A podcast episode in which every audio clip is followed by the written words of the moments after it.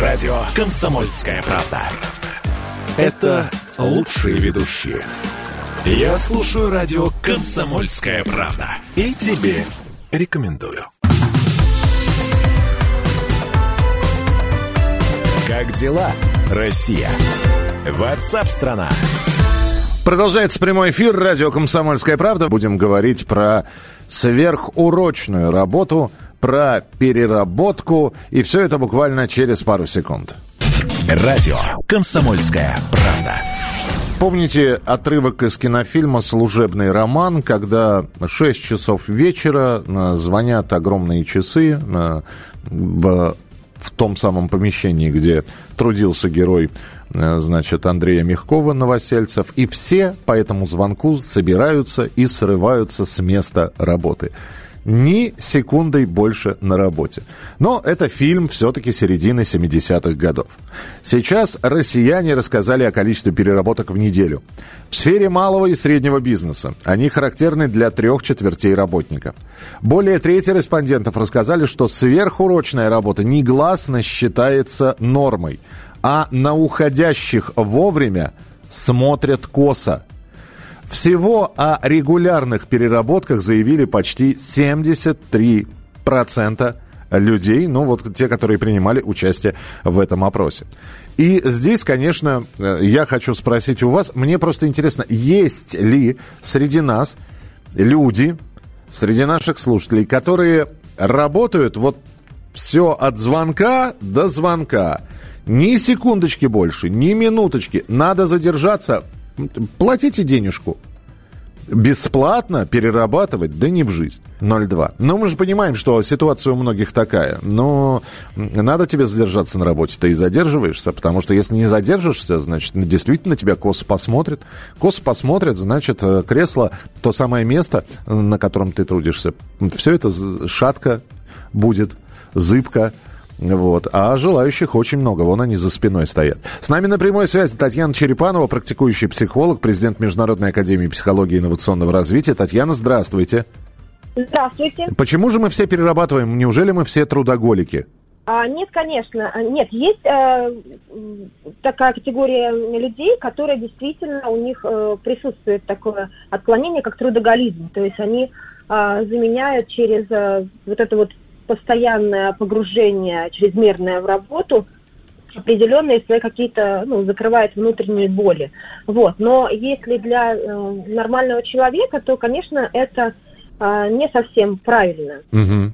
Татьяна, тогда что же заставляет? То есть я уже сказал, что заставляет. Боязнь потерять работу. Если ты не будешь перерабатывать и оставаться по просьбе начальства, без просьбы начальства. Или мы не успеваем просто? А, ну тут смотрите, какой вопрос. А, во-первых, бывает такое, что человек, например, в течение дня он отвлекается и не успевает выполнить свою работу и, соответственно, задержится для того, чтобы что-то доделать. Тут уже внутреннее а, ощущение от этого процесса. То есть, если человек добровольно сам остается для того, чтобы доделать, потому что он отвлекался, это одна история. То есть он понимает, что это его ответственность а, и почему э, не сделана работа. Когда, например, мы по а, причине того, что начальство оставляет там э, и дает больше, чем мы а, должны выполнить, то это другой вопрос. Почему мы э, остаемся на работе, мы за это не получаем, например, э, денежную компенсацию, перерабатываем там. Если, например, это вызывает психологический дискомфорт, когда у нас мы потом недовольны, мы потом недовольны, нам не хочется идти на работу, но мы понимаем, что нам надо, это другая история, потому что здесь это может вызывать какие-то, ну, определенные, там, человек может как психосоматика, да, срабатывать, начинает там чаще болеть и так далее. То есть вот здесь нужно посмотреть, а какова причина того, что мы остаемся после. А все-таки работать от и до, то есть э, вот заниматься таким... Формализмом. Все, я оформлен, что я, у меня срок до 6 часов вечера, и я уйду в 6 часов вечера. Но ведь таких принципиальных тоже не любят и тоже считают, слушайте, ну, это что-то психически ненормально. Да посиди ты, ну что тебе 10 минут? Они, они, они так важны, что ли? Посиди на работе. Куда ты вот срываешься сразу? Не любишь ты работу? Так вот можно трактовать тоже. А, смотрите, тут э, вопрос в том, что когда мы э, еще находимся в детстве, как, когда взаимоотношения складываются с родителями, родители либо э, позволяют нам, да, например, если я что-то не хочу или мне что-то не надо делать, я не делаю. А бывает, что нас заставляют. То есть я не хочу делать, но нас заставляют, и мы привыкаем, нас складывается такой шаблон, как э, э, ну, делать то, что не нужно, и вот это вот мы привыкаем работать в сопротивлении. Угу. Тогда э, вот это вот является нормой, и человек, когда отказывается в тех условиях, что ему нужно работать э, сверх, он это воспринимает как, ну, да, в принципе, ничего страшного, поделаю, поработаю. Потому что есть люди, у которых четко выстроены личные границы, они четко понимают, да, что э, выходят уже за зону их ответственности и приходят, и если, например, работают сверхурочно, они не боятся, у них нет страха увольнения, они приходят и обговаривают это э, с начальством, что если я работаю сверх, то значит я получаю за это э, финансы дополнительные. И это вообще норма, потому что это наш психологический комфорт. Понимаю, да, спасибо большое. Единственный вопрос финальный, Татьяна, скажите, пожалуйста, а когда человек соглашается на э, переработку, но при этом он знает, что ему за эту переработку доплатят, то есть он каждый свое, свой переработанный час, день, э, несколько дней, он монетизирует. Это правильный подход?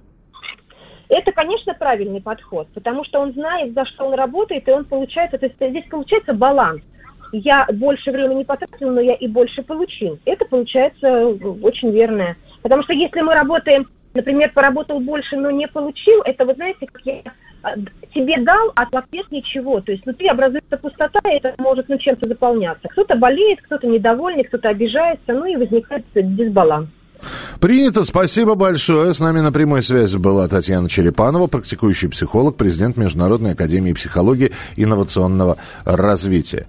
Вы знаете, я вот специально не стал сегодня э, делать э, такой опрос, который мог бы пройти у нас в эфире, и он звучал бы довольно традиционно. На сколько часов вы перерабатываете? И мы бы получили результаты на 3, на 4, на 6 часов.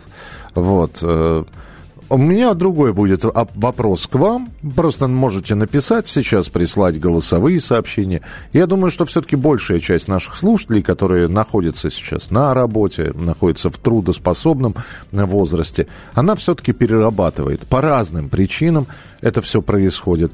Но у меня вопрос в следующем. А скажите мне, уважаемые товарищи слушатели э, Радио КП, а вы перерабатываете вы хоть за это, за эти переработки хоть что-нибудь получаете?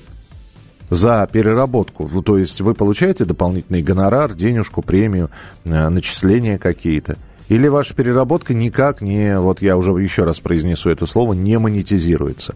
Напишите. 8 9 6 7 200 ровно 9702. Здесь вопрос, Михаил, а вы перерабатываете? А у нас ненормированный рабочий день, потому что новости бывают разные, новости бывают экстренно, когда приходится выходить в эфир. Так что здесь на радио трудно говорить о недоработках или переработках. Радио, оно постоянно, поэтому отвечу так, нет, не перерабатываем. Как дела, Россия? Ватсап-страна! Это то, что обсуждается и то, что волнует. Это ваши сообщения в прямом эфире, в том числе и голосовые. Каждый будний день с 11 до 15 часов с Михаилом Антоновым. Эфир открыт для всех. Включайтесь. Радио «Комсомольская правда». Радио про настоящее.